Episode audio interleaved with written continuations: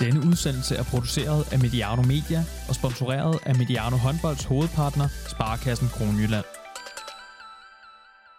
Velkommen til Mediano Håndbold Legends. Vi har optaget nogle udsendelser med og om legender for håndboldens historie, men i dag bliver det noget helt særligt. Det er nemlig Mediano Håndbolds udsendelse nummer 250, vi skal fejre. Og jeg tør godt sige, at det bliver fejret i dag. Vi skal et stort skridt tilbage i tiden, og vi skal høre om en tid og nogle spillere, som måske er ukendte for mange i dag. Men en tid, hvor de danske håndboldherrer chokerede verdenshåndbolden og bragte helt nye idéer ind i spillet. Og en tid, hvor en af de bedste danske håndboldspillere nogensinde fløj hen over halvgulvet. Så hæng på. Vi skal nu fortælle en af de helt store historier fra dansk håndbold. Og det sker i et samarbejde med vores partner Sparkassen Kronjylland, der er med til at gøre udsendelser som den her muligt, og som har været med med os, og som stadig er med os, og som nu også kan være med til at fejre udsendelse nummer 250. Vi har efterhånden talt med mange både nuværende og tidligere landstrænere her på Mediano. I dag skal vi møde en person, der blev dansk landstræner, eller det hed vist rigstræner, det kan vi vende tilbage til, i en alder af bare 22 år. Hans Jensen, velkommen til Mediano håndbold. Tak. Er du klar til at tage en tur ned af Mindernes Allé med os og lytterne her på Mediano håndbold? Ja, så godt jeg nu kan huske det, at man er jo ikke helt ung længere i dag, men øh, jeg vil i hvert fald prøve så godt som muligt. Jeg kan sige til lytterne, at øh, du havde trakteret med en, en, en, en decideret festfrokost her, så, øh, så vi, er, vi er i fest i et lag. Og vi skal høre om VM i 1967, VM i 1970, om rumæner, russer og tjekker, om en helt utrolig håndboldspiller, om en generation i dansk håndbold, video og smalfilm, og HG og sportsjournalistik. Der er mange emner. Men det ligger alt sammen før øh, jeg selv og mange af vores lyttere blev født, så vi skal prøve sammen at tegne et billede af en tid, hvor Danmark var på toppen af verden. Men hvis jeg nu lige starter et sted, Hans, der er så mange historier, vi skal have fat i, men øh, du har jo fuldt håndbolden i, hvad man jo hvad jeg godt kan tillade mig at kalde en menneskealder. Hvad har egentlig været din største oplevelse med håndbolden? Ja, altså det må jeg jo nok sige har, har, har været VM i, i, i 67, ikke? For det, øh, vi var meget undervurderet, ikke? Og øh, øh, at vi så kommer hjem med en sølvmedalje, det, og bliver modtaget på Rådhuset og borgmesteren, og øh, ja, det, det, det er noget, man, man øh, kan huske til evig tid her. Fik I egentlig rådhuspandekager? Ja, det gjorde vi faktisk. Og øh, godt nok jeg har også siden at være i en anden lejlighed at fået det, men, øh, men første gang man får det, der er det jo altid lidt, lidt specielt. Og det var Urban Hansen, der, der var borgmester dengang, ikke? Så og han var jo lidt speciel herre, kan man godt sige, ikke? men dengang var man ikke ude på balkongen og vinke til? Nej, det, det var man ikke. Der, der, det, vi stod indenfor, og så juble, og folk kom ind og kigge det, ikke? Og vi skal også vende tilbage til, men det vi taler om her er jo det største danske håndboldresultat, og særligt på herresiden jo i, hvor der gik mere end 40 år, før der bare var noget, der lignede en medalje. Så, øhm, så det var jo i mange år sådan en næsten helt uopnåelig præstation, I havde der. Øh, men hvis vi nu lige spoler tiden endnu længere tilbage, Hans, hvordan kom du egentlig i gang med håndbold? Det kan godt være, at folk undrer sig lidt, men jeg har faktisk aldrig kunne spille håndbold. det startede med, øh, da jeg gik i skole, første klasse. Vi gik øh, på noget, der hedder Nørre skole, som øh, var nedlagt for mange år siden. Og øh, min øh, sidekammerat i skolen, han hedder Jarnes. I flere år var vi sammen, indtil han, han øh, lokkede mig med til, til håndbold ude i HG. Og øh, vi spillede skak sammen meget på det tidspunkt, for det, øh, han var god til skak, og jeg var, kan man sige, lidt af en skaknørd også. Øh, nu var det sådan, at øh, jeg havde lært at spille skak selv. Jeg havde ikke, øh, min mor øh, var jo alene med mig, min far var død, det var tre år, ikke? Og min store søster døde samme år, min Gitte, så det var, det var lidt hårdt. Øh, så øh, jeg havde jo aldrig rigtig sådan, så mange penge, så jeg kan huske, at jeg lavede mit eget skakspil øh, hvor jeg selv tegnede op, og så min mor arbejde, havde fået, så fået arbejde ude på, på Serum Instituttet. Og øh, der havde hun sådan korkpropper med hjem, og så havde hun gummipropper med hjem. Og gummipropperne, det var så de sorte spillere, og korkpropperne, det var de hvide spillere. Og så skrev jeg ovenpå, hvad det var, øh, T for tårn og S for springer og sådan noget. Men brikkerne var jo ens alle sammen. Men altså, det, man skulle jo sådan kigge godt efter, når man flyttede, flyttede rundt. Men den, den måde lærte jeg sådan set at spille skak på. Og så fik vi så øh, hen af vejen, Erik og jeg, så fik vi sådan en rigtig skakspil, så vi, så vi kunne spille. Men øh, han var jo utrolig god til håndbold også. Og øh, på et tidspunkt så... Øh, jeg var øh, født i juli, og han er født i september. Dengang der skilte årene øh, 1. august. Så øh, fordi jeg var født i juli, var jeg faktisk en årgang ældre, end han var, selvom der kun var tre måneder imellem os. Øhm, og det gjorde så, at jeg nogle gange, når vi ikke spillede skak, så, jamen, så skulle jeg med ud og se, øh, se ham spille håndbold. Og øh, han var en øh, fremragende håndboldspiller og kunne blive helt fantastisk håndboldspiller, også landsholdsspiller. Men øh, så valgte han altikken, og det var han jo altså også god til, for han blev dansk mester i 400 meter løb flere gange. øh, og senere hen var han så også holdet for skaklandsholdet. Men øh, øh, han nok var med, og så stod jeg der og kiggede på, på det her junihold, der spillede. Og øh, jeg ved ikke, øh, jeg kan jo ikke rigtig forklare, hvorfor, men øh, jeg, jeg blander mig og siger, hvorfor gør jeg ikke det? Hvorfor gør jeg det der? Hvorfor gør jeg ikke det her? Og øh, altså en eller anden måde, øh, som jeg ikke selv kan forklare, men som jeg nok har fra skarken, øh, har, har jeg kunne se nogle ting, som, som jeg ikke kan forklare i dag, men selvom jeg, nå ja, det, det er jo rigtigt, ikke? Mm. og øh, så skete der så det, at jeg så øh, kom ind i... Nej, jeg, jeg, øh, jeg, jeg, stod på mål øh, på anden julehold øh, på det tidspunkt, fordi jeg skulle jo også, jeg kunne ikke bare være medlem af klubben, bare kigge på, vel? Og, øh, men det var en meget kort periode, for det, øh, der blev jeg ramt i hovedet af en, der hed Torben Sartoff, som øh, nogen måske husker navnet på. Det var faktisk, øh, han var fremragende håndboldspiller også, øh, som senere hen var medlem af Hitmaker, som er berømt, øh, og hvor var også øh, kåret som Danmarks bedste øh, trommeslager på et tidspunkt. Men øh, han ramte lige hovedet, og øh, der fik jeg en hjernerystelse. Jeg kan huske, at jeg lå hjemme 3-4 dage, som var helt, helt desværre Torben døde SV, jeg takker for, jeg aldrig nogensinde har haft hovedpine siden. Men øh, jeg blev så øh, træner for HG's drengespillere dengang, og øh, det var egentlig meget sjovt. Der havde vi var faktisk gode spillere, eller øh, Carsten Lund øh, var en af dem, og han spillede jo også fodbold i AB. Dengang var det sådan, vi foregik øh, over i Nørre lige ved siden af AB. AB lå dengang øh, i, øh, øh over i Nørre Og øh, mange fodboldspillere, de spillede faktisk også håndbold. Øh, også øh, på, på seniorplan. Øh, nu for eksempel Knud Lundberg, øh, han er jo den eneste i verden, der spiller på tre landshold, nemlig basket og håndboldlandshold og fodboldlandshold. Det er samme år, kan vi sige til lytterne. Ja, ja. og øh, man må jo sige, det, det er imponerende, men øh, Karl O. Hansen øh, har også, øh, fodboldspilleren, der var professionel i set, har også spillet på håndboldlandsholdet, ikke? Og øh, øh, det gjorde jo, øh, at man øh, gik fra den ene halv over i den anden, hen, sagt, for, for AB's anlæg fodbold over, over i hallen, og så kunne man spille, spille i idrætshallen. Der lå to her lige ved siden af hinanden. Der lå idrætshallen, og så lige ved siden af, øh, to meter derfra, ja, det var faktisk forbundet, der lå også Mønsterhallen. Og så lige øh, bag i, øh, der, lå øh, så svømmehallen, og der havde man sådan en lille gymnastiksal nede. Og der kunne drengene så få lov at, at, at træne håndbold dernede. Og øh, der, der, der trænede vi i starten, der fik vi lov at træne der om lørdagen. Ikke? Men der var ikke så mange haller i, i København dengang, så der var meget stor rift om det, og man øh, kunne heller ikke træne så mange. Man trænede to gange om ugen, og man havde en time, og øh, mere kunne man jo altså ikke få, for det, øh, jamen, der var ikke andre steder. Du kunne spille i Idrætshus nogle gange, men det var meget sjældent, man fik lov at spille i Idrætshus, for der var der kampe.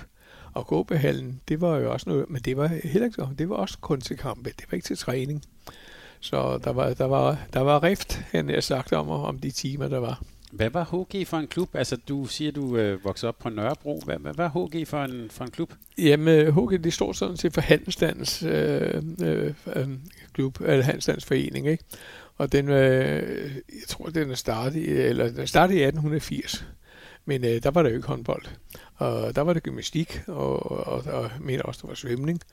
Og håndbolden kom først til, mener jeg, i 1927 øh, på HG.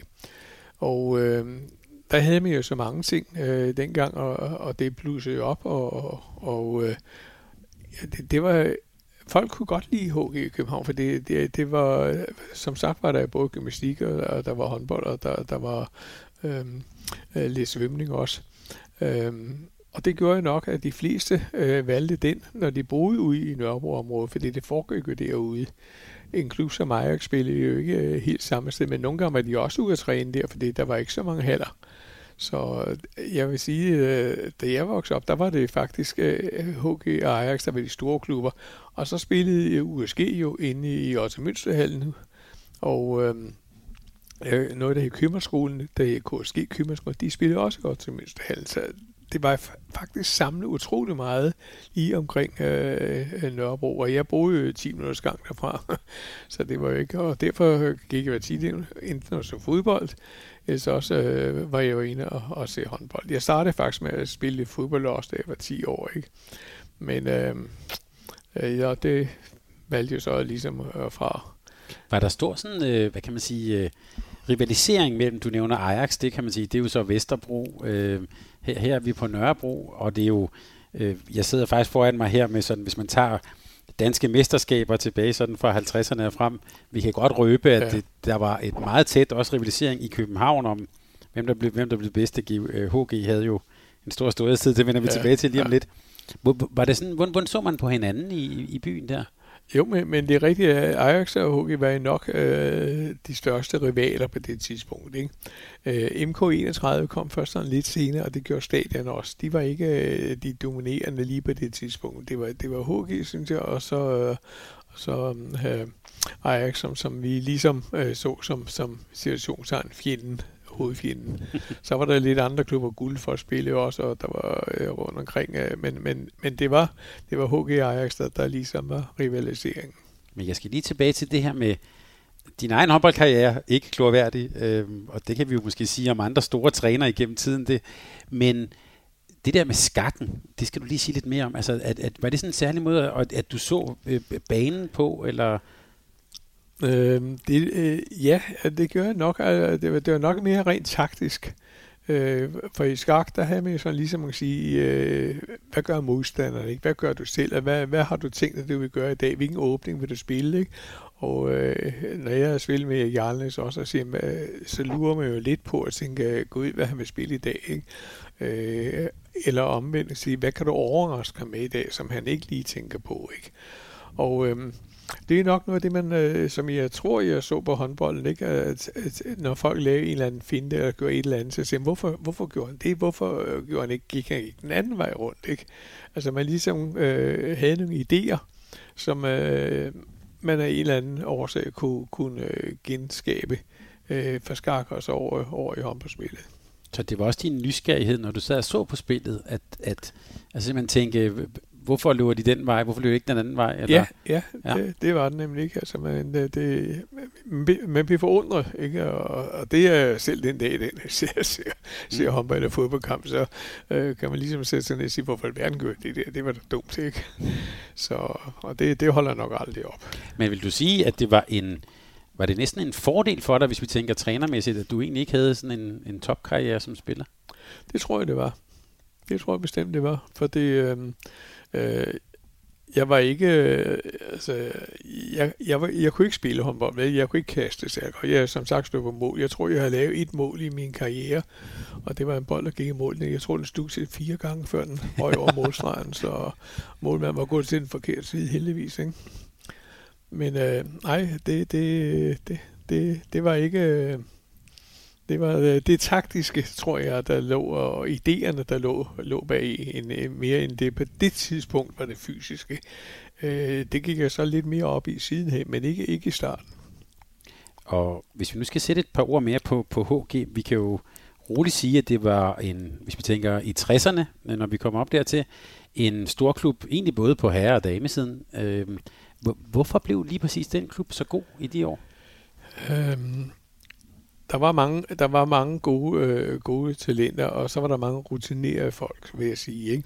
Øh, hvis vi lige tager damerne først, så må vi jo huske på, at der var jo altså stjernespillere som Else Birkmose, som øh, på det tidspunkt var formodentlig øh, var datid, øh, ja, den bedste i verden, med, jeg tror, vi har været påstå nok.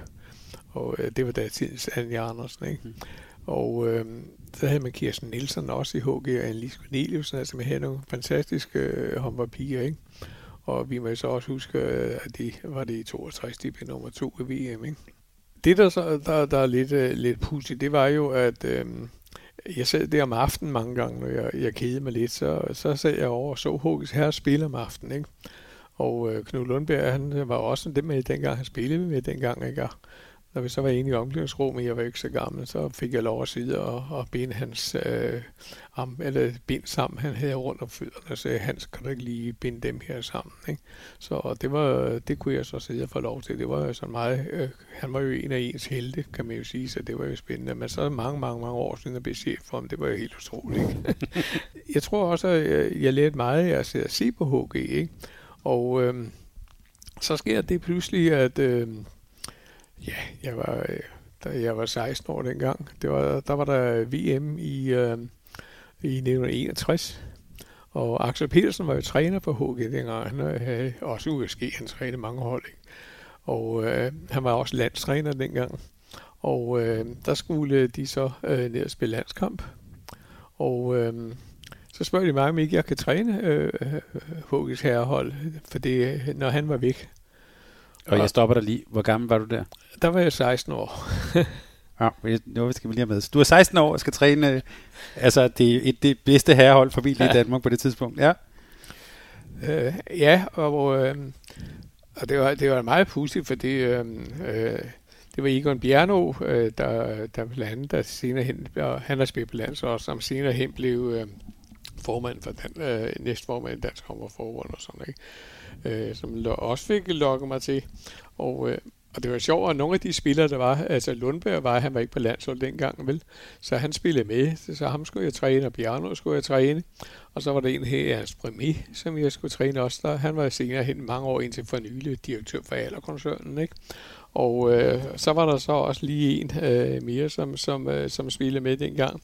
Han er øh, Carlsen øh, som også øh, var med på at jeg trænede. Han blev senere hen generaldirektør i Danmarks Radio, ikke? Så man kan sige, at det var, det var nogle stort skulle forklare at skille sådan nogle folk ud. Det var jo sådan lidt specielt, ikke? Du må lige, du ved, hvis du kan huske det, altså jeg tænker sådan helt en 16-årig dreng, knægt, ung, ung mand, altså hvordan forberedte du, hvordan greb du det an? Jamen altså, det var egentlig ikke fordi jeg forberedte mig, fordi jeg, jeg havde fløjten. Og så, jeg kan jo ikke huske i dag alle detaljerne, men, men øh, det var nærmest, i starten var man jo ligesom lidt dommer, øh, hvor de spillede øh, først mod anden hold, ikke? Mm. Og så skulle man jo ligesom øh, sørge for, at de ikke... Øh, det ikke gik rav i den, ikke? Og jeg kan da huske nogle gange, Primete, han skilte mig derud nogle gange i hvert fald, ikke? Jeg tænker også, jeg tænker, at satans, han skal sgu ikke stå og råbe på mig hele mm. tiden. Mm. Men øh, det var i hvert fald meget sjovt, og, og, og så sker der så det øh, et par måneder efter, så spørger de, øh, øh, om jeg ikke godt øh, ville, øh, der skulle være en ny træner og for dem, øh, dameholdet. Ikke? Og øh, Mia kunne træne om sommeren. Og, øh, og det var så også med Else Birkmo, Kirsten Nielsen og alle de her. Så, så jeg var faktisk øh, træner for dem i sommerserien, hvor vi spillede udendørs håndbold. Det var sådan helt nyt dengang. Eller man var gået fra markhåndbold, hvor man spillede 11 mand, så man går over til 7 mand der. Øh, og der kan jeg huske, at øh, der trænede jeg så dem. Og der øh, lærte jeg jo øh, Elses øh, mand at kende, øh, dengang han hed Grimmer Gunnarsson. Og øh, han var sportschef på, på Aktuel dengang. Det hans far, det var en meget kendt forfatter over på Island. Øh, islandske Gunnar Gunnarsson. Og øh, der kan jeg huske, at øh, han fik mig sådan set også hen, øh, hen ad vejen til at sige, at jeg kunne skrive lidt til Aktuelt dengang det gamle aktuelt, om øh, andivisionskampe. Øh, og det synes jeg kunne være meget sjovt, sådan lige, man fik sådan 10 kroner eller sådan noget den stil for det der. Ikke? Men øh, jeg lærte ham at kende på den måde, og så trænede jeg så øh, H.V. Slamer der, og så var vi til de danske mesterskaber. Og øh, der kan jeg huske, der blev vi så danske mester. Jeg havde godt nok den afgørende kamp, der må Grimme skifte ud. Øh, der var jeg ikke, fordi jeg stod på banen ved siden af, for der var jeg udskiftet til HG's herrehold. Og øh, der tager vi så finalen til, til AGF dengang. AGF var faktisk øh, det bedste lige på det tidspunkt. Det var Gjelvad, og de havde virkelig mange gode, gode landsholdsspillere lige der i Sarnsred. Det var, man kan sige, slutningen af æren for AGF på det, på det tidspunkt. Ikke? Men øh, jeg må sige, øh, ja, men vi fik der en sølvmedalje der, og vi fik en guldmedalje for det andet, selvom man kan sige, at det var jo ikke verdens bedste hold, man mødte dengang, øh, i hvert fald på damesiden, vel, men øh, når man var, men, men resultatet, det var der i hvert fald. Men du var, altså, du har så været omkring øh, det, som nu vil være ligaholdet på, på damer her siden. Ja. I en alder af, hvad, så har du været 16-17 der? Ja, jeg, jeg blev så 17 der, der var Dan. Der var jeg så lige blevet Jeg startede med, der er jeg jo 16. Der, jeg, blev så, jeg blev så 17 i juli, ikke? Og der, øh, vi spillede i august, tror jeg, der var vi spillet. Og blive, og blive dansk mester udendørs. Ja, ja. Altså, jeg tænker på, øh, han, et eller andet, må, der må jo være nogen, der synes, at ham der, den unge dreng der, han er god. Han er god til noget der. Hvad, hvad er det, de har set i dig, tror du? Jeg vil nok tro, at de har, de, de, de har selvfølgelig vidst, at de ikke kunne spille håndbold, men det, det må være, det er rent taktiske. Mm. Det, det er jeg næsten sikker på. Øhm, det, jeg, jeg kan ikke forestille mig andet, at de ligesom kunne se, at jeg kunne, kunne sige, hvad de skulle gøre. Uden, uden at jeg sådan set har tænkt over, for det, er åbenbart ligge, ligge i hovedet på en. og man kunne ligesom sige, hvorfor gør det det? Eller man kunne se fejlen og kunne sige, hvorfor, hvorfor gør du ikke det? Øh, det er da bedre at gøre sådan og sådan. Ikke? Det er næsten den eneste forklaring, jeg umiddelbart kan sige. For som sagt, det, håndbold kunne jeg ikke spille. Men fandtes der sådan en trænerkurs, og altså det var, var det en vej? Ja, ja det gjorde det. Der var faktisk trænerkurser, og jeg kom der også øh, på, på trænerkurser, så jeg blev også diplominstruktør i, i, øh, i Dansk Håndboldforbund. Jeg tror, det var, det, men det var først i 64, tror mm. jeg, da jeg havde. Men vi havde lidt nogle træningskurser i København, øh, hvor, hvor vi sådan kunne, kunne komme til, og, og når man så havde klaret dem, så kunne man så komme over på, på Nye Skiderskole og være der i otte dage, hvor man så kunne tage øh, diplomkursus. Og det, jeg mener, det var i 1964, jeg fik, jeg fik det. Vi kan jo godt sige, at du, vi startede udsendelsen med at fortælle om dit store højdepunkt, VM 67, det er der, ja. vi taler os lidt hen af. Men øh, dansk håndbold, både på kvinde- og herresiden i 60'erne, det var jo en guldalder, øh, både for kvinderne og herrerne. Eller man kan sige, I blev ikke verdensmestre, men både kvinderne og herrerne ja. var jo helt i verdenstoppen. Ja. Hvor, hvorfor tror du, at, at dansk håndbold var så, var så gode på det tidspunkt? Hvad var... Jeg tror, at, at, at vi havde utrolig mange individualister. Altså folk, som, som, øh, som havde øh, troen på, at de kunne, de kunne gøre det. Altså det var ikke sådan... Øh, øh, øh, nu kommer vi senere hen på Jørgen P., ikke? men, men øh, hvis vi tager øh, damerne også, jamen, øh, de, de var jo ikke, øh, de var beskidende, men alligevel så øh, vidste de, hvad de ville. Og øh, det gjorde det selvfølgelig også noget lettere, øh, at, at, at man ikke øh, stod over for nogen, som, som sagde, hvad, hvad mener du med det? Hvad, hvad? Altså, øh, man, var, man hørte efter, og, og, og, og man øh, kunne øh, se, hvad der var rigtigt og hvad der var forkert. Og så var man ikke bange for at ligesom tage ansvar. Jeg tror, eftertiden måske har tit omtalt nogle af spillerne fra 60'erne som meget, ja, du siger selv ordet individualister, men måske ja. også meget kreative. Ja. Øh, er, er det lidt en myte? Øh, nej, det tror jeg rigtigt, for det, øh, jeg synes selv, en af dem, øh, som jeg synes var øh, en, af de, en af de meget store spillere, og som øh, jeg synes, man øh, gennem årene har ligesom glemt lidt, det var en, der hed Overholm Petersen, som øh, spillede for AGF, og øh, som jeg synes øh, var en fantastisk spiller, og var også med til VM i, i 58, ikke? Og der, jeg fik utrolig meget ved at se ham øh, inspiration, fordi øh, han kunne utrolig mange gode ting. Så, men øh, Mogens Olsen skal vi jo også nævne, ikke? for det, det var jo også en, en, en spiller, som var i verdensklasse og som øh, havde kringlen. Altså, når vi snakker om kringle i dag, så siger vi jo altid Morten Olsens kringle. Ikke? Mm. Det var jo også øh, sjovt at se. Det var lige før man, i dag, der ville man sidde og vide på, hvor mange mål han har lavet på kringle i løbet af en kamp. Ikke? Altså, på odds, ikke? der kunne man sikkert sige mange penge, hvis man... Men øh, det var en anden tid dengang, men, men der var utrolig mange gode. Og, og på målmandsposten var det jo heller ikke øh, ringe. Vi havde Ben Mortensen, der var Snikler dengang, som øh, var også var en af verdens bedste målmænd. Og øh, det må man jo sige, gennem, gennem årene har vi jo haft nogle fantastiske målmænd øh, i, i dansk håndbold. Altså, jeg kan egentlig ikke rigtig komme i tanke om øh, nogle perioder fra, fra 50'erne til i dag, hvor vi ikke har haft nogle målmænd, der, der, der kunne måle sig helt, øh, helt op i verdensklasse. Men der er måske også mange, der vil tænke på, hvis vi tænker på 60'erne som et opbrudsårti. Altså, vi kan bare sige, at nævne musikken for, for, for Beatles, og altså det, vi har ungdomsoprøret det samme år, hvor I spiller VM øh, 67, sommer, ja. sommer of love og sådan noget. Er det, er det også en tid, hvor håndbolden ændrer sig? Altså er det tid, hvor kan man tænke nyt? Jeg tænker, at hive dig ind er jo også, det er jo meget ja. nytænkende. Øh, jeg vil sige på den måde, at, at øh, jeg var til, øh, vi havde, jeg fik nogle utroligt gode idéer i starten af 60'erne, hvor øh, HG havde besøg af Dukla fra Prag, som øh, dengang var, var tjekkiske mester. Og øh, der fik jeg et, øh, et øh, godt forhold til en, der hed Mars.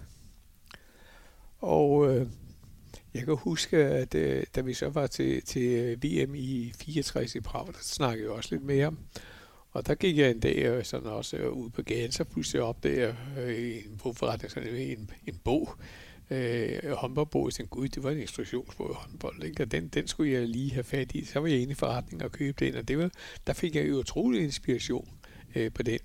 Men øh, det mest utrolige var, at, at, at tjekkerne, dengang, de var, de var øh, fantastisk venlige over for en, og øh, øh de sagde altid, at øh, vi vil godt hjælpe med nogle ting, og, og, og, og øh, jeg tænkte, ja, det, det, var, det var godt nok utroligt, øh, at, at, fordi vi var jo fra et fremmed land, ikke? Men de var, de var meget, meget, meget positive, det var det, ikke? Og øh, jeg kan huske, jeg kan huske der i, i 64, det, det, jeg, jeg lærte mange ting. Af, af, jeg, var, jeg var faktisk i militær på det tidspunkt, jeg var blevet soldat. Ikke? Men jeg så får vi lov til øh, at tage derned. Øh, det var lidt specielt, man skal lige huske på dengang, der var det jo Østland, ikke? og det var jo ikke, øh, det var ikke som man lige kunne rejse, øh, så jeg var blevet briefet øh, i flyverkommandoen, hvad jeg måtte, øh, hvad jeg ikke måtte, når jeg tog til Prag. Ikke? Og der var jeg nede, for det Grimme havde sagt til mig, at jeg kunne godt hjælpe ham øh, lidt med at skrive nogle ting øh, til aktuelt også, når, for det, han kunne jo ikke øh, oversætte at dække det hele. Så jeg selv så også og hjalp ham med at lære nogle ting rent journalistisk, og det gjorde jo nok, at jeg på det tidspunkt sagde, øh, okay, det kunne godt være, at jeg skulle være journalist. Der fik jeg faktisk også nogle, nogle meget så idéer. Der var en, øh, en, en håndbolddommer, der hed Werner Frederiksen, øh, som øh, jeg mødte øh, på år før også. Han var en af vores bedste håndbolddommer dengang. Og han var øh, med i Prag øh, som, øh, øh, ja, som turist. Han var nede, og han gik og smalfilmede de der kampe. Og det var faktisk der, jeg, jeg tænkte, det var det egentlig meget smart. Og så kan jeg huske sidenhen, så øh, øh, snakkede med hver om, så fik han lavet nogle kopier til mig. Jeg havde to, fik så to kopier af ham, hvor han har taget mange af de der kampe dernede. Ikke?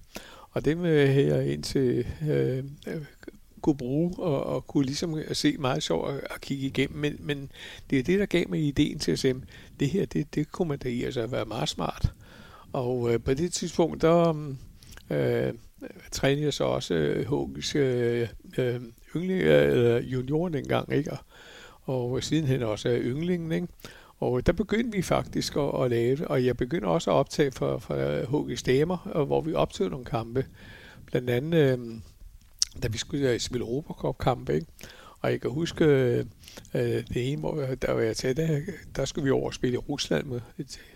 Og der øh, kan jeg huske, den, øh, pludselig kom der en, en, en mand hen til mig og spurgte, men de er også godt med. De havde hørt, at jeg havde taget en film ind i København øh, øh, af, af, den kamp, den første kamp, og vi godt lige må se den. Og jeg husker, at jeg sådan helt par ting, hvor verden vidste den det fra, ikke? Og så ah, sagde, I kan ikke få lov at se den, før vi har spillet returkampen, ikke? Og det var meget pudsigt, for han var blevet senere helt læge for det russiske landshold bare i mange år, ikke? Men øh, hvor de har fået det fra, det ved jeg ikke. Men, øh, men det var i hvert fald, øh, vi vandt så øh, også, og, og gik så også videre, ikke? Men øh, og jeg har også i, stadigvæk en gammel film liggende fra HG Europa-mester øh, tilbage i, i 60'erne, hvor de spillede øh, øh, i København og øh, vandt, og så øh, tabte de godt nok returkampen. Men øh, de vandt så stort i København, så de var faktisk europamester. Det var færdigt, det officielt europamester, men det, det var faktisk øh, første gang, man kan sige, at dansk damehold blev europamester. Ja, vi kan sige til lytterne, altså det svarer til at vinde Champions League, ja. øh, som det ser ja. nu. Ja. Men du begyndte simpelthen, altså du så det her med, at man kunne øh, tage smalfilm, man kan sige, det godt tid før elektroniske kameraer ja, og sådan noget. Ja. Men, men hvordan, hvordan brugte du det? Hvad var, altså, øh, var det sådan videoanalyse, som man kender det lidt i dag, eller hvordan, hvordan brugte altså, det? Det jeg brugte, det var faktisk, at, øh, og, og det øh, lavede jeg siden nogle, på en schema. Jeg, øh, jeg, jeg gjorde den, jeg så filmen. Jeg købte noget smalfilm dengang, og, og det var, jeg mener om, at det, det var lidt, lidt halvdyrt at skulle købe, købe de her smalfilm, og, og som sagt, øh, det var ikke den store løn, man fik. Øh, man fik. Øh, dengang, mens jeg var i flyve, det okay, der fik jeg faktisk en god løn. Øh, Men da jeg forlod flyvåbne og, og startede på, øh, på aktuelt som elev, øh, der var jo ikke noget, der hed, øh, øh hvad det hedder, kildeskat dengang. Så det, det første år, jeg startede på aktuelt, der jeg tror jeg fik 250 kroner om måneden i ugeløn, og jeg skulle betale 270 kroner i skat hver måned. Så jeg havde faktisk 20 kroner i underskud hver eneste måned det, det første år. Så jeg boede hjemme og måtte nogle gange låne lidt af min mor for, for at kunne gå ned. Og der lå en nede på Amagerbrogade, der lå sådan en lille fotoforretning, hvor jeg købte smalfilm, så når jeg råd til det. Så jeg så købte smalfilm og så sad jeg selv og mixede dem sammen, når jeg tog to filmene. Men øh, det, jeg brugte dem til, var øh, lige så meget og øh, se de forskellige, når de skød. Og så lave øh, nogle øh, diagrammer, øh, og der har jeg fået lavet sådan nogle blokke øh, inde hos øh, det, noget, der hedder Tøtting og Kok, som lå inde øh, i nærheden af Rødspladsen. Og de var meget flinke, øh, da de Øh, jeg tror, han var meget interesseret i håndbold, han sagde det. Så jeg fik dem faktisk meget billigt. Så fik jeg sådan en blok, hvor de lavede sådan 100 stykker af gangen, som jeg kunne se og rive af, og så kunne jeg, kunne jeg så bruge dem her. Og så kunne jeg så øh, tegne den enkelte spillers skud op for, ud fra filmene, og øh, ligesom analysere og sige, hvor i målet ramte, og hvor skød han fra. Og så øh, behøver folk jo ikke sidde og kigge på en film. De kunne jo ligesom kigge på de her diagrammer, ikke? og dem brugte jeg siden, siden han også meget Holst fik også øh, nogle bøger, hvor jeg havde samlet alle de her øh, skitser med billeder af de forskellige spillere, så hver enkelt spiller var analyseret ud, kan man sige. Og vi skal måske lige sige, det du siger nu her, det vil nogle trænere, der lytter med, nok kunne genkende til. Men på det her tidspunkt, Hans, er, er du den eneste i verden, der gør det her? Jeg tror, øh, jeg tror nok, jeg gjorde, men jeg, men jeg tror faktisk, at øh, jeg, siger, jeg tror, at rumænerne i det stille og roligt også gik og smalfilmet, uden at sige det. Altså, jeg ved ikke, hvad, det, hvad om de, de, jeg tror ikke, de gjorde på helt på samme måde, men, men øh, øh, det var ikke noget, de nævnte, men, men jeg havde på fornemmelsen, at de også gik for det. Øh, de havde også en viden, det fandt jeg der ud sådan lidt hen og siden. at tænkte, hvor i alverden skulle de vide fra, ikke? Men jeg kan huske, øh, på et tidspunkt også, øh, øh, der var jeg, øh, altså, mens jeg var i liv også, det var før jeg blev trænet for landsholdet, så jeg havde Hukkes Yndling, og øh, der var jo Carsten Lund til at holde yndling det også, og Børge Thomsen var, vi havde, synes jeg selv, et godt yndlinghold, og det, det var måske min største skuffelse, det var, at vi, vi, vi tabte de hjemfinalen. Jeg kan huske, Øh, der ved jeg, Michael er en øh, af Dyrby, som, som også øh, var utrolig svibyngelandshold, ham, han skulle hjem på, på kostskole, hvis jeg gav ham lov, så jamen, det kan du godt se, at vi kan godt vinde finalen alligevel, ikke? Så, og det kunne vi så ikke. Vi tabte til Viby, så det, det, var, det, var, det var nok en af mine største skuffelser i dag, ikke? Men øh, der kan jeg bare huske, at øh, på det tidspunkt, hvor jeg også, der var jeg også elev på aktuelt, ikke? Og øh, Øh, vi tjener jo ikke så mange penge, men øh, der er den gamle fodboldlandshold, som Omar P. Henriksen, jeg ved ikke, om øh, folk kan huske ham stadigvæk, han spille for frem, ikke? Han var meget dygtig målmand.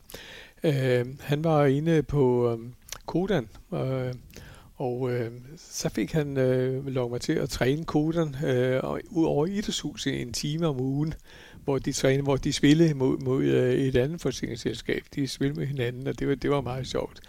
Øh, og så kunne jeg huske, at jeg kørte på cykel ud en gang om ugen, så fik jeg sådan lige de der 50 kroner, der jeg kunne få for, for at træne der. Men så kunne jeg lige, ligesom lige købe lidt smalfilm også for, for de penge der også. Ikke? Men øh, så var der også øh, en i DHF, øh, der var øh, i Dansk Hommerform, de lå øh, lige i Østerbro Svømmehal dengang. Øh, før de flyttede ud til, der var jo slet ikke noget, der hed Brøndby, Brøndby derude. Så de lå øh, lige ved i svømmehallen, og der havde de et lille kontor. Og det var jo amatør, øh, og de for ledelsen, vi, ingen fik jo penge dengang, vel? Og øh, jeg husker seeren på det tidspunkt, han sagde, ved du hvad, øh, nu får vi, når vi fik besøg af de forskellige landshold nogle gange ud for, kan du så ikke, øh, øh har du noget mod at være guide for dem, kan du ikke? Og jeg øh, sagde, jamen det vil jeg gerne. Øh, og så, så tog jeg, når de kom herop, så tog jeg gerne, og det vil altid gerne ud på Tuborg eller på Carlsberg, de, de fik forvisning af de her landshold, ikke? Og så gik vi nogle gange biograf om aftenen og sådan noget med dem, og, og jeg var sådan ligesom lidt guide for dem og sådan noget, ikke? Og øh, det, det betyder også meget, fordi der fik jeg jo utrolig tilknytning til, til mange, øh, mange af de her lande. Rumænerne også, men øh, og, øh, tjekkerne også, og de, de var jo glade for, at det var mig, der var, der var guide, ikke?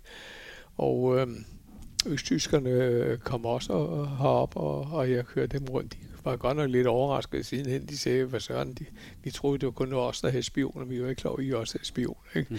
Men øh, det kunne ikke. Men, men ham, der, der fik mig til det dengang, ikke? Øh, jeg kan se ham på det tidspunkt i øh, andet i Kjell Rasmussen. Han var, han var advokat, men øh, havde jo meget travlt, og øh, så derfor havde han jo ikke tid til at ligesom øh, fare rundt, han gjorde til mig. Nu skal jeg så lige sige øh, sammen med Rasmussen, det var altså han, der blev borgmester af Brøndby, og som er nok det længst siden nogensinde.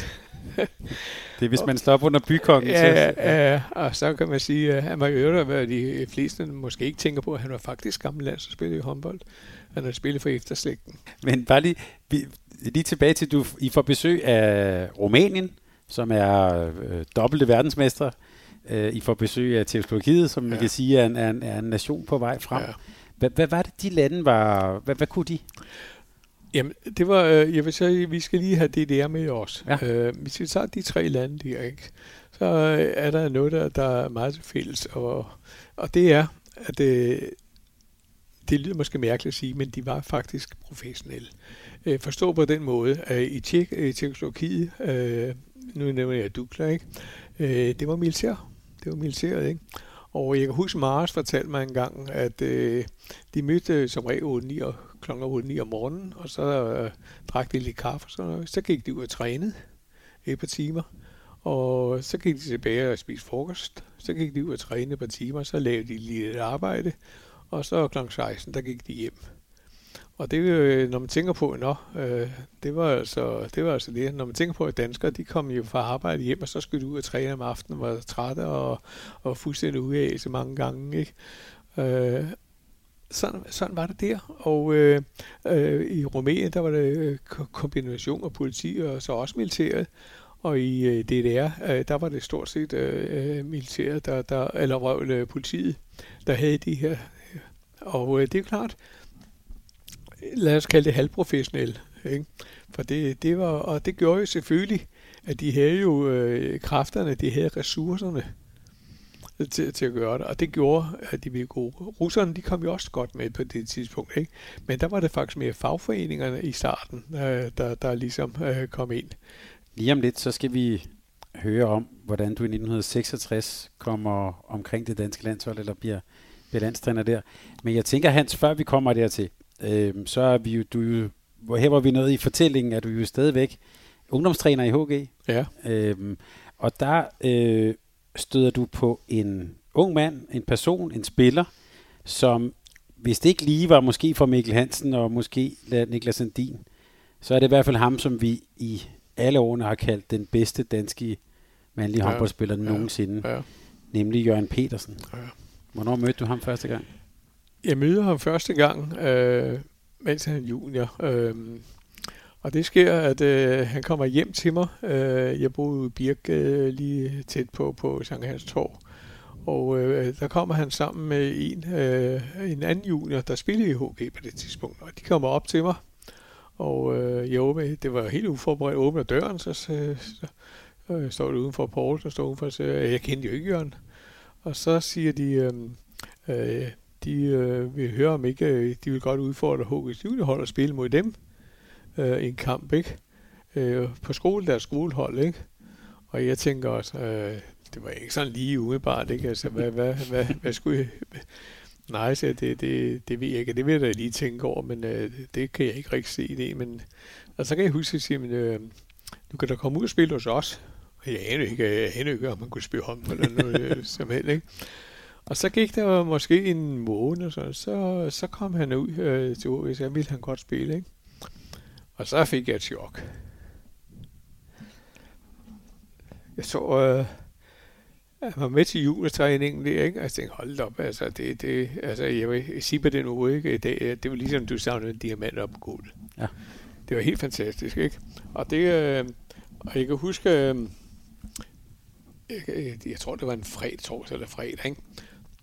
Og så tænkte jeg, hold op, ham, ham skal vi altså have fat i, ikke? Og så gjorde jeg det, at jeg, øh, satte ham på anden juniorhold. Og det var faktisk ulovligt, ikke? For det, øh, jeg tror ikke at han nåede at blive medlem.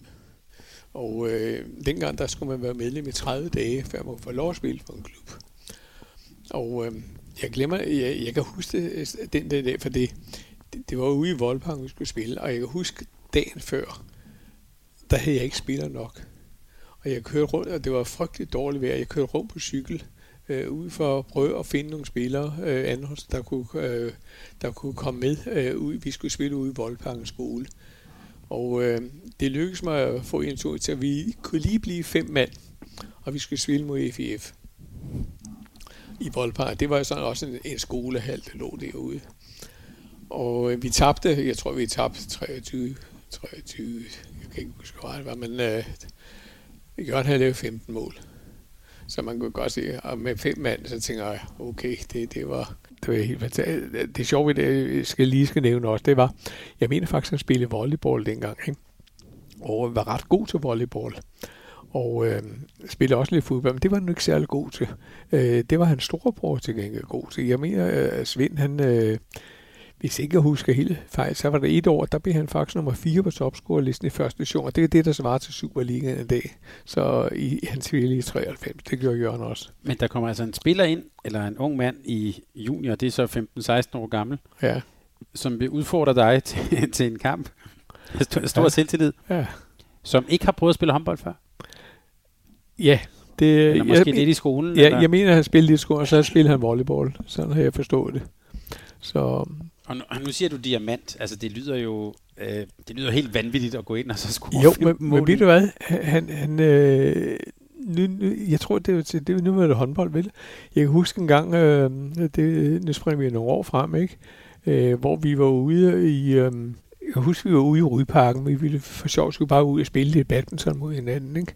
Sådan, og så kom vi derud, og så var der et par, der spillede nogle to eller lidt mænd op i alderen. Ikke? Øh, der, de skulle så åbenbart have mødt nogle andre, der ikke var kommet. Og så spørger de nemlig, øh, øh, om vi så vil spille mod dem. Ikke? Og så siger jeg, det kan vi da godt gøre. Så spiller vi dobbelt mod, mod dem. Ikke? Og øh, det, jeg havde nemt fornemt, de to skulle bare ligesom lige røre sig lidt og sådan Og jeg kan godt love dig for, at du, han spillede simpelthen badminton, tror det var løgn. Han hoppede op og smaskede af de der Ja, det var fuldstændig... Jeg tror, jeg tror kun, jeg rørte bolden og sætte den over nettet, for det alt andet, når den kom tilbage, det, det er noget, jeg skulle slet ikke røre, vel? Det, det klarer jeg ikke. Han kunne simpelthen hoppe og smasse bolden ned, ikke? Og de der, de var fuldstændig... Det gik helt... Altså, øh, hvorfor sagde I ikke, I var så gode? Så, det vil I sgu ikke gode, sagde jeg ikke. Jeg er stort set, jeg er stort set ikke rørt bolden, sagde jeg. Ham den anden. Ja, ham den anden, så han kan ikke. Hvad, hvad var det, han... Øh hvis du lige sådan skal beskrive ham for, for dem, der ikke har set ham nogensinde spille, hvad, hvad, hvad var han for en type spiller? Jamen, han kunne jo alt. Altså, øh, det, det, var, det var svært at finde noget, han ikke kunne. Altså, jeg, jeg kan huske, at jeg altid øh, brugte det der, jeg, vi snakker om en gang, som øh, også han en gang sagde til mig, altså, hvis man går i andres øh, fodspor, så kommer man aldrig foran. Og det er jo rigtigt, altså, det, øh, det, man behøver ikke lære ham noget for det, han kunne selv. Det var faktisk lige, hvis det var næsten omvendt, at han kunne, han kunne i alle, alle skudformer. Og øh, det, det var et, et kæmpe talent, ikke? Det, det, Hvordan kan man det, når man så starter som ja. med håndbold så sent? Jeg ved det heller ikke. Det, det, øh, altså, jeg må indrømme, jeg har jeg, gennem årene også øh, og ungdomshold set andre øh, talenter, hvor jeg kunne sige, de her, de havde noget af det samme. Men øh, de holdt op, eller blev aldrig til noget. Ikke? Men, øh, så det vil sige, øh, at de findes. Men øh, du ved ikke, hvor de er henne. De kan dukke op. Jeg husker øh, på et tidspunkt, hvor jeg øh, også var ungdomstræner i HG, der havde jeg et godt forhold til en gammel landsholdsspiller, i, der var skolelærer øh, i, i Portens. Og der fik jeg så lov til, at, og når der var idrætsstævne over i Fældebanken, og, at være dommer i nogle af de der kampe. Altså, du kan selv vælge, hvad for nogle du vil have, ikke? Og der gik jeg faktisk at kigge efter talenter, når de spiller håndbold der, ikke? Og så fik jeg, når jeg kunne finde nogen der, så fik jeg dem gerne lukket med i HG. Mit store problem var, at jeg var måske lidt blød nogle gange, fordi der kom, når jeg fundet en, så kom der tre eller fire andre på hold, så vi vil også godt være med, ikke? Øh, og så måtte jeg jo nogle gange, øh, på et tidspunkt kan jeg huske i der, øh, den lille gymnastiksal, der havde vi 32 spillere, der, der spillede, der skulle træne sådan i, bare i, i løbet af en time, ikke? Det var jo næsten umuligt, men okay, de skulle alle sammen have en lille chance, ikke? Og de gode, de blev ikke. Og vi må bare se i øjnene, og ja, vi har talenter, der går. og der er nogen, der aldrig bliver til noget desværre. Ikke? Og det gælder ikke, bare, det gælder ikke bare i håndbold, det gælder alle andre steder. Det har vi. Men Som han... lille nation må jeg sige, at det er en, egentlig imponerende. Ja. Men, men Jørgen Petersen var sådan, som du beskriver ham her, altså der skulle man både være døv og blind, hvis ikke man kunne se det. Ja, ja, det, det, ja, ja det, det, det, det, det skulle det være det hele. Altså det, det, var, det var simpelthen, det, det, Altså, jeg har sagt, at det eneste, altså det undrer mig, det var som jeg sagt, det, jeg synes, at han var lidt langsom i fodbold. Det var også det eneste. Men til gengæld var han, han var også øh, militærkamp øh, for militæret. Altså, der var han jo også med til at øh, kamp om DM og sådan noget. Og det var jo ikke... Så fysisk meget dygtig? Ja, bestemt. Bestemt ja. Trænede han mere end de andre? Ja, og det var, det var egentlig det sjove ved det, ikke? For det, øh, nu kan jeg, jeg ved ikke, om vi skal, jeg kan lige nævne noget, der her søgetræning, ikke? Ja. Øh, det var faktisk noget, øh, der springer vi lige en lille smule tilbage, det var faktisk noget, som, som blev indført op til damernes VM i 62, det var Jan Absalonsen, som sammen med øh, Axel Bjergård, der var forstander på Idrætsskolen Vejle, og så Frode Henriksen, der var, der, der var øh, DHF's øh, læge. Det var den, der lavede, og det var noget, som man, øh, man har brugt over i England øh, så vidt jeg kan huske, til poliopatienter til at genopfriske dem. Og det var faktisk meget smart, for det, det var en, en individuel træningsform, hvor man ligesom sagde, øh, du laver selv et vis antal øvelser, kombination med vægtøvelser og gymnastikøvelser, og så øh, øh laver man så, øh, et vis antal, så mange man nu kunne. Så fik man øh, øh, et, øh, et antal, og der, og der kørte man det halvdelen tre gange igennem, og tog så en tid. Og når man så havde forbedret den tid med, med så 15 sekunder, så tog man nye prøver. For at hvis du for eksempel kunne løfte en vægt 10 gange, så kunne du måske løfte den 12 gange. Og på den måde kunne man hele tiden oparbejde. Det var faktisk en smart måde at gøre det på. Det der var, det var, det blev individuel træning, og det kunne du jo gøre, uden at du behøvede at bruge tid ind i halen. Du kunne gøre det alle andre steder, ikke? Fordi det, der var problemet dengang, med, når man, man mange gange kun havde en time i, til træning, det var, at man skulle bruge folk til at varme op. Og dem, der var gode, øh, de, de øh, fik ikke så meget ud af det. Dem, der ikke var særlig gode, øh, de fik lidt ud af det. Og så de fleste øh, Nå ja, det gik bare ikke, men, men du havde ikke tid til at træne hårdt nok. Men styrketræningen, synes jeg, gjorde, og det gik jeg meget ind for, det var, det kunne du som sagt lave helt andre steder, uden for de små haller, eller øh, nede i kælderne i de der haller, hvor man kunne have vægten stående. Og det gjorde vi så også, vi fik lavet i idrætshuset, fik vi så et lille rum, hvor vi satte op, og der havde jeg også blandt bokser Hans Jørgen Jacobsen, dengang han var med, to andre øh, landsholdsbokser, de var meget indstillet på det, ikke? så de fik lov at være med. Øh, jeg trænede faktisk dem det også. Ikke? Men lige tilbage til Jørgen Petersen. Så han var dygtig til at træne? Jamen, det var, øh, jamen, det var han. Men også dygtig til at omsætte. Altså, hvis du kom med en idé, der hedder, kan du ikke prøve at lave en kringle på den måde, eller den type finte, eller sådan ja. noget, så, kunne han så omstille, altså ud, få det ud i virkeligheden? Det kunne han godt. Jamen, han kunne gøre alt, og han trænede, øh, jeg vil sige, han trænede øh, dobbelt så meget som alle andre, selvom det ikke var nødvendigt. Altså, øh, han elskede det. Altså, øh, nogle gange, der tog vi ned og lavede øh, øh privat, øh, uden de andre var med at lave cirkeltræning ned i kælderen i Bællerhallen, ikke? Vi kørte ud. Og nogle gange, så øh, fik jeg jo overtalt det over i, øh, i øh, idrætshuset, der sad en inspektør, og der kunne vi så nogle gange bare gå op øh, midt på dagen, ikke? Og også ude i Bællerhallen, de var meget flinke, det, det skal siges til den ros, de direktører eller inspektører, der sad derude, vi kunne få lov at komme derind, ikke? Og det gjorde så også nogle gange, især i Bællerhallen, at vi faktisk øh, kunne træne nogle gange om formiddagen i håndbold. Ikke? Øh, der var tit, når Ben Morgensen, han var jo læge dengang, så jamen, så havde han fri ved middagstid, ikke? og Gunnar Jørgensen, nogle havde nogle jobs øh, vekslet, hvor de simpelthen mere smutter lige en time, og så kunne vi gå og lave lidt ekstra træning øh, over i Bællerhallen. Ikke? Og det var faktisk meget som eller i hus, ikke? Og fik, øh, det, hallerne, de stod jo tomme alligevel. Så det var, og jeg husker, at jeg havde også en gammel ven, der var militærofficer, så vi kunne også øh, ud på, på, på et af militæranlæggene for lov at komme ud og stå. Og, og det havde gymnastikredskab, så vi kunne, kunne øve os i, i, i højdespring ved, ved at hoppe op af de her bænker, og så springe op og sådan nogle ting. Ikke? Så det, det var... Men fra du, da du får Jørgen Petersen ind som og spiller på anden juniorholdet, til han debuterer på det danske A-landshold. Hvor lang tid går der der? Jamen, øh, han er junior, og, og, og ja, øh, så overtager Gert Andersen og har ham som, øh, som yngling. Ja. Øh, han tager ynglingen der, ikke? Og Jørgen, han, øh, jeg kan sige så meget, at Jørgen debuterer, han debuterer i, jeg mener, han debuterer i december, som han, øh, Så han lige er blevet 18 år. Øh, en måned før, tror jeg. Ikke? Så Så der går sådan en to og et halvt, tre år. ja, det gør Så det. Ikke? spiller han ind i forum mod, Han- øh, mod Sverige. Det mod Sverige, det var i, Ja. i, i 63. Så du den kamp? Ja, det så jeg det. Ja, Og, og bare for lytterne her, vi taler altså om et Ja. forum mod, Ja. mod Sverige. ja. Hvad, hvad, hvad gjorde den unge mand? Jamen, øh, jeg, jeg kan ikke huske, hvor mange mål han lavede, men øh, lavede 5-6 mål, så, så vidt jeg husker ikke. Det var helt, det var helt, øh, det var helt utroligt, ikke? Det var, det var hans debut, ikke? Og, og så var han jo allerede klar til VM i, i 64 i ikke? Ja. Så det, det, gik, det gik stærkt, det gjorde det. Her kan vi tale om en kometkarriere, men det var vel også en spiller, man kunne... Altså, det var jo vel umuligt ikke at udtage ham.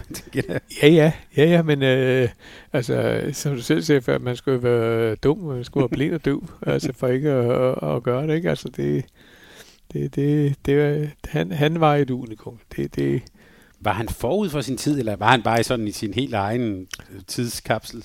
han var nok i sin egen tidskapsel. Ja. Altså han ville sagtens kunne gøre det i dag også. Det, det, og øh, jeg kan jo ikke lade være med at, tænke på, nu, øh, nu var han jo ikke med til VM, jeg ved ikke om vi kan komme ind på det VM i 67, der var han jo ikke med, for det, det kan vi så komme ind på sidenhen, men, men øh, jeg, kan, jeg ved i hvert fald, han altid sagt til mig, ikke, at øh, han tror ikke, vi var blevet verdensmester, denne var med, men det, det var jeg altså meget stadig uenig med ham om. Det kan godt være, at, øh, at øh, det ikke har været så godt undervejs, for det, var en anden stil, vi havde.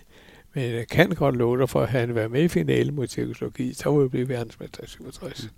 Det er jeg ikke i tvivl om. Hans, lad os, øh, lad os hoppe tilbage, eller lad os tage øh, lytterne tilbage til, til landsholdet. Vi nævnte lige, Jørgen Petersen fik debut i, i Forum. I 1966, der bliver du, indtræder du i et, i et trænerteam omkring landsholdet, hvor I er øh, to trænere og en, og en holdleder. Ja, hvis vi nu øh, lige tænker, at du var 22 år, hvorfor turde Dansk Håndboldforbund ansætte dig?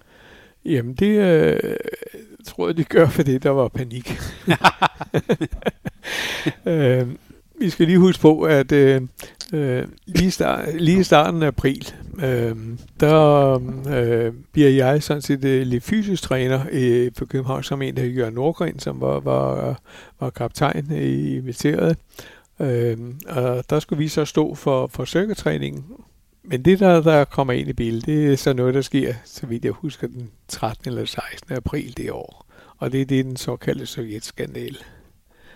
For det, øh, det ændrer jo pludselig, øh, pludselig det hele. Jeg skulle jo bare være fystræner. Det, det var ikke mig, der, der, der havde med det at gøre. Men så kommer sovjetskandalen.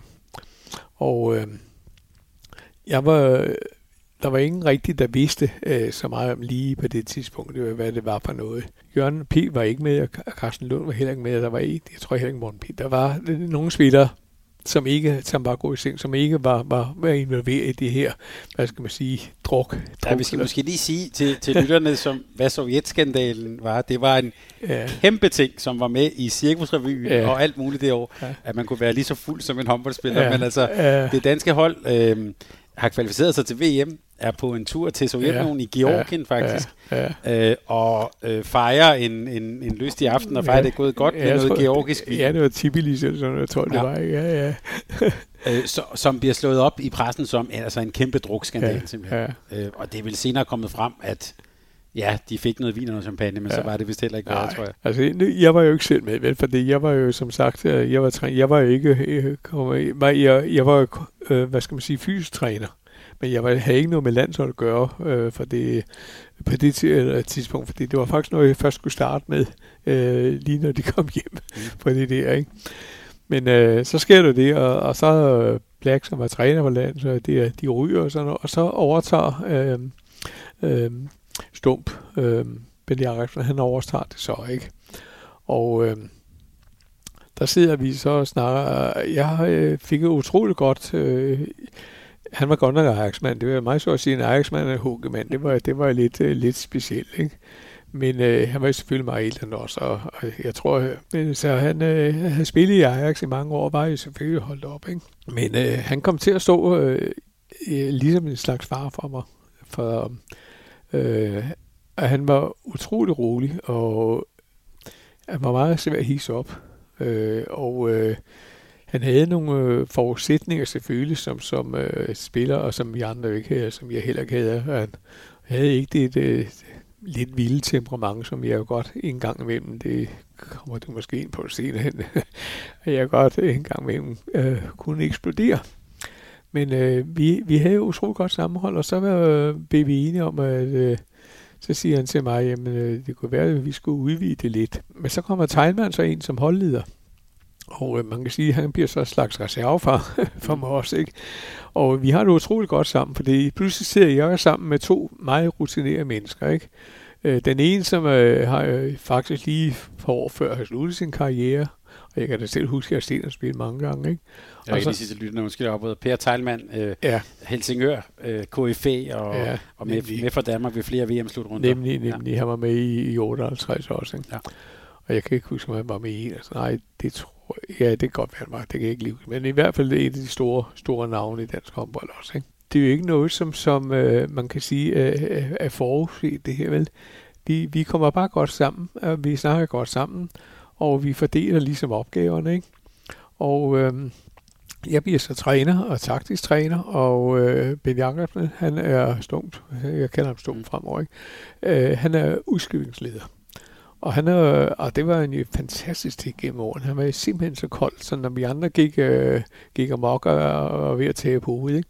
så sad han i fuldstændig køle altid, og, og, og, og når jeg stod og holdt taktikmøder og forklare sådan, så kunne han jo bare sidde helt stille og kigge på og sådan noget. Og så kunne han en gang imellem lige komme med en kommentar eller et eller andet ind, ikke? Men, men øh, vi havde det utroligt godt sammen. Det, det havde vi, ikke? Og, Men så den, det, man har nu ofte, det er jo en, en cheftræner og en assistent. ja, Der kan man sige, der var I, øh, det var lidt mere sådan update på, øh, på opgaver næsten. Øh, Ja. så, så det var mere et markerskab. Det var et markerskab, ja. Og så havde vi, øh, og så også Tejman, som er jo utroligt god holdleder, ikke? Ja. Som, som, øh, og som i spillerne jo havde stor respekt for os, ikke? Ja. Fordi alle kunne jo godt huske ham. Øh, Mange kunne jo måske ikke lige huske Ben Jacobsen, for det han var jo holdt op en del år før, ikke? Men øh, alle kunne jo godt huske øh, Teilmann, ikke? Så han var jo et stort idol, ikke?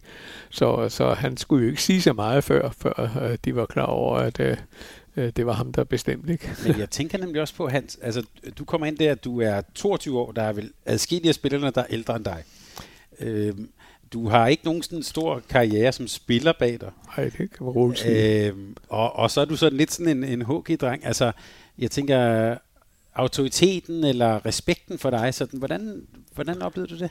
Jo, men den, den, øh, det oplever jeg faktisk, at øh, i starten, øh, nu skal du jo huske på, lige da vi startede, ikke, der kom der mange nye unge spillere ind. Øh, dem, der, øh, der, der var i karantæne, de var jo ikke rigtig med, de, nogen, og det var jo flere af de gamle, sådan. De, var ikke, de var jo ikke med, vel? Så man kan sige, øh, der kom en del unge spillere, og det var jo nogen, som, øh, som jeg også kendte fra yndlingetiden, og, sådan, og så var der jo nogen, som øh, man kan sige ikke havde den samme rutine, som øh, pludselig har fået chancen. Og det er klart, når man så pludselig kommer ind, så er man jo også mere ydmyg. Ikke? Altså, så øh, har man jo ikke helt det samme at stå og råbe og skrige om, som, man, som de store stjerner har, vel? Det er en svær situation, ikke? for det, vi har jo ikke så lang tid. Der, der er mange... Øh, spillerne havde selvfølgelig spillet med deres klubhold, så de var jo i træning, ikke? Men øh, sammenspiller og så lidt nye, og for at få det mixet sådan sammen, det var jo ligesom det, øh, der, der skulle til her, ikke? Spillerne var, var dem, der kom tilbage. Der var så nogen, der ikke ville. Ikke? Altså, Jørgen P. Øh, havde valgt. Øh, han var jo også... Øh, øh havde mig med, med også militær. Han blev jo så løjtnant, var også øh, på, på, på Kyberen som, som løjtnant på et tidspunkt. Og Jørgen ville ikke. Og selvfølgelig prøvede jeg at overtale ham til det, ikke? Øh, det er jo klart, ikke? Men øh, øh, jeg, kunne, jeg kunne ikke gøre det, vel? Og jeg havde altså også den fast beslutning, at det, det skulle man selv vælge, ikke? Altså, jeg ville ikke stå, altså... Øh, hvis han mente, at det var det rigtige at gøre, så skulle han gøre det ikke. Altså, det skulle ikke... Og Gert Andersen havde så også valgt ikke, ikke at gøre det, ikke? Jeg afbryder lige, Hans, fordi vi skal lige have med, altså det, det, det er to af dine spillere for, kan man sige, for HG, Ja, øh, og vi kan vel godt sige, øh, to måske af de største stjerner, selvfølgelig Jørgen Ja. Petersen har nævnt, Gert Ja. Andersen, ja, far til Camilla Andersen, ja. også en kæmpe Ja. stjerne på det her Ja. tidspunkt, som ikke er med. ja. Jeg har altid tænkt på, øh, nu hopper jeg lidt i det, men jeg har altid tænkt på, øh, det svarer jo lidt til VM i 92 i fodbold, hvor Michael Laudrup heller ikke er med. Ja, ja men det, det er rigtigt. Og, og så tænk på, at det, at det er to af mine, mine bedste venner. Ja, Ikke? ja. Altså, det, det var en mærkelig situation, ikke? Fordi jeg har jo kendt Gert i mange år, og Jørgen har jo så kendt lige fra han startede, ikke? Så det var selvfølgelig en meget speciel situation, ikke? Var de sure på DHF? Sure på Ja, forbundet? ja altså Ja. ja. Det, det, det var mit indtryk, at, at de synes, at DHF havde ikke behandlet dem fair. Altså det var, ikke, det, det, var, det var helt klart mit indtryk, og det var der også flere andre, der havde. Ikke? Og jeg respekterer øh, deres valg, for det, det, det, er, det er noget, som, som folk skal gøre. Ikke? Og, og hvis de selv føler, at det er det rigtige at gøre, så skal man gøre det. Ikke? Og det er altså altid selv gjort i mit eget liv. Jeg har sagt, at hvis der er noget, jeg kan sige, jamen, så siger jeg til, og så gør jeg sådan der. Ikke? Så Og det er jo også to, to hvad skal vi sige, spillere med integritet og temperament. Og, Jo, jo, det er øh, klart. Ja, ja. Og vi har jo andre øh, HG, altså Gunnar Jürgens og Carsten Lund og Værengård øh, var jo med. Mm. Øh, på, altså, der, der var jo faktisk, altså HG kunne jo chance at repræsentere med, med, med fem spillere på det tidspunkt, ikke? Og lidt i ud, udkanten, der stod Børge Thomsen jo også, ikke? Så, så men øh, de tre andre var, var jo med. Ligesom nu er, var VM i 1967, det var i januar i Sverige. Ja. Øh, i Sverige dengang. Så, I havde, så jeg hørte dig sige, at I havde ret kort tid til faktisk ja, at, ja. At, at sætte et hold sammen. Da de vendte tilbage, og Holst kom tilbage, Voldsker kom tilbage, og Claus K. og Ivan kom tilbage, det er klart, der var jo meget vigtigt, at det overskudsforeningerne var jo øh, sammen med HG de bedste hold på det tidspunkt. Ikke? Altså AG var jo ligesom kommet over, øh, de gamle var væk. Ikke? Så det var jo øh, HG og Aarhus for dem, der, der dominerede der. Ikke? Og så kom øh, de kom jo så tilbage der. Ikke? Samtidig så var Max Nielsen jo også øh, i- øh, ved at komme i rygende form. Ikke? Ja, altså vi, vi Arne Andersen var der, Bent var der også. Ikke? Og øh, Søren kom, kom ud fra, fra Island. Altså, der, var- der var jo nogen, øh, hvad skal man sige, der var på vej op, ikke? Der er Så- faktisk, jeg siger, undskyld, jeg afbryder dig, der er faktisk fire sæsoner i træk, hvor HG bliver danske mester og skulle 5 nummer to. Ja, det er rigtigt. Ja, omkring ja, de, de her år. ja, det er rigtigt, ja. Så det, det, øh, Så det var de klart to dominerende det var klubber. simpelthen, Ja. det var simpelthen det, det, de kampe, der var afgørende. Det var de der indbyrdskampe, ikke? Så, og derfor var det jo også meget sjovt at tænke sig på, at, at øh, hvis vi så på landsholdet dengang, at hvis Jørgen og, og Gert også været med det og, og overskud, så, jamen, så havde det været, faktisk været øh, stort set øh, kombination af overskud for Emma og, og, og HG, der havde siddet på, på, på 8, 8 de der pladser, der var Og så der, Max? Nielsen, MK31. Og så Ja. ja. så Max, og så øh, Svends, Per Svendsen skal vi heller Og Hans. Svendsen, ja. Ja, ja, ja, så det, Tak fordi du lyttede til en podcast af Mediano Håndbold. Hvis du kunne lide udsendelsen, så husk at abonnere på Mediano Håndbold, der hvor du hører podcasts. Så får du den seneste udsendelse serveret direkte til dig. Du må gerne fortælle dine venner om os, og husk at følge os på Facebook, Twitter og Instagram. Mediano Håndbold kan lade sig gøre, takket være Sparkassen Kronjylland. Vi har gået hånd i hånd siden foråret 2018, og de er med os hele 2020.